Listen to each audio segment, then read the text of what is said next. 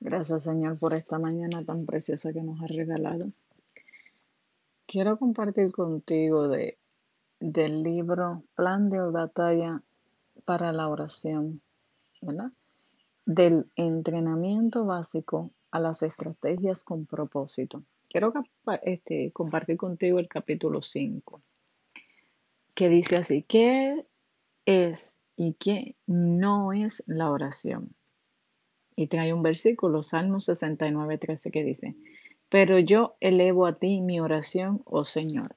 La oración no se trata de la oración en sí, como tampoco un teléfono celular se trata del teléfono en sí. El propósito principal de un teléfono es servir como conducto para comunicarnos y relacionarnos.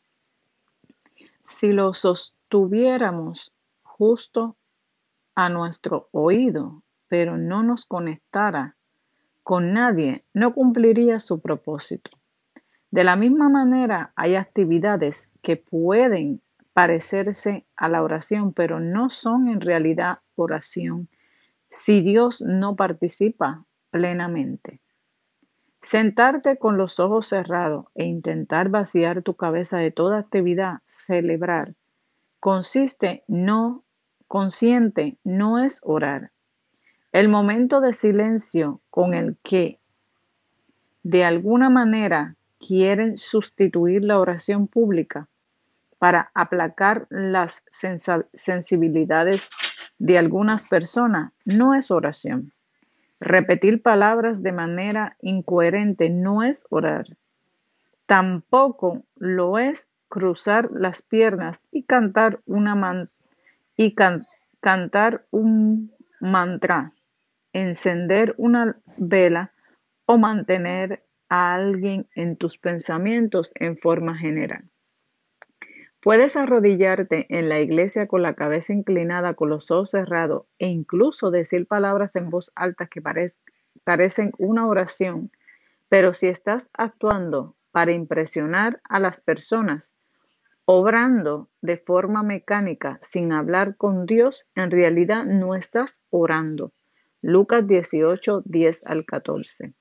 Sin duda las personas pueden orar mientras hacen distintas cosas que tradicionalmente indican que alguien está orando, pero el simple hecho de hacerlo, de hacerlas, no las transforma en oración. La oración es fundamental comunicarse con Dios en forma reverente y abierta con sinceridad. Es interactuar directamente con el magnífico Dios del universo que está allí de verdad. Este recordatorio esencial es necesario porque Sinceramente, podemos engañarnos con nuestros propios desempeños y olvidar que estamos en su presencia cuando oramos. Pero debemos recordar en oración que nos estamos inclinando ante el mismo que en el Apocalipsis de Juan se lo describió de la siguiente manera. Su cabeza y sus cabellos eran blancos como la blanca lana como la nieve, sus ojos eran como llama de fuego, sus pies semejantes al bronce bruñido. Cuando se le echó, se le ha hecho refugir en el horno, y su voz como el ruido de muchas aguas. En su mano derecha tenía siete estrellas, y de su boca salía una aguda espada de dos filos. Su rostro era como el sol cuando brillaba con toda su fuerza. Apocalipsis 1, 14 al 16. Cuando Juan lo vio, cayó como muerto a sus pies. Versículo 17. Su reflejo inmediato fue adorar conmocionado, con temor, aunque Jesús puso su mano sobre Juan y le dijo, no temas, lo cierto es que su majestad era y es abrumadora. Si tan solo pudiéramos entender cómo es, cómo es verdaderamente estar en la presencia del Altísimo, nuestra mente no vagaría de manera despreocupada. No dormitaríamos, estaríamos completamente alerta y abrumados con toda la atención en Él, impactados, en silencio, y cuando Él hablara, nos humillaríamos reverentes y tendríamos mucho cuidado con nuestras palabras. Unos pocos siervos selectos de Dios han tenido oportunidades de experimentar su presencia visible. Dios llamó a Moisés para que fuera solo al monte Sinaí y entrar en la tienda de reunión mientras el pueblo esperaba fuera. Estar en la presencia de Dios era algo santo. Ellos comprendían la seriedad que implicaba encontrarse con el Señor. Y nosotros también deberíamos entender en nuestra época que la oración es algo serio.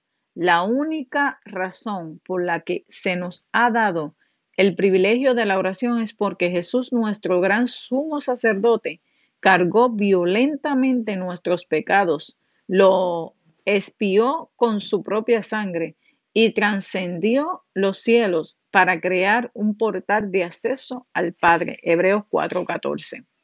Mientras construían en el templo, Dios instruyó a los israelitas para que colgaran un velo o una cortina gruesa entre el interior del templo y el lugar santísimo, donde habitaría su presencia. Solo el sumo sacerdote tenía autorización para atravesar el velo una vez al año, en el día ceremonial de la expiación.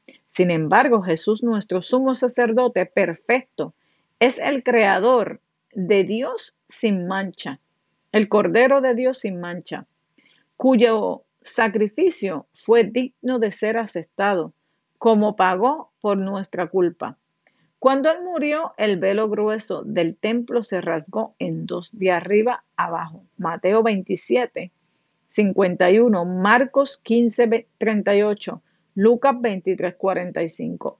En consecuencia, a través de la sangre expiatoria de Cristo, todos los que reciben su perdón de pecados por fe mediante su gracia son invitados a acercarse a Dios por un camino nuevo y vivo que Él inauguró para nosotros por, medio del velo. Hebreos 10:20. Jesús es nuestro mediador. Santo el Señor. Y aquí lo vamos a dejar. Jesús es nuestro mediador. Seguiremos mañana con el favor de Dios. Dios les bendiga en el nombre de Jesús. Padre, gracias por tu palabra, gracias por las revelaciones que tú les das a los siervos, Señor. Gracias porque tú estás con nosotros, gracias porque tú eres digno de alabanza y de adoración. Gracias por los enfermos, gracias Señor amado Padre Santo, porque tú los sanas, Señor, porque todo es para tu gloria, para tu glorificarte en el nombre de Jesús. Señor, tenemos ese versículo claro donde Jesús, Señor, nos dice que oremos en su nombre y tú lo harías, Padre, porque todo es para glorificar al Hijo, Señor amado. Todo es para glorificar tu nombre, Padre, en el Hijo. En el nombre poderoso de Jesús. Amén.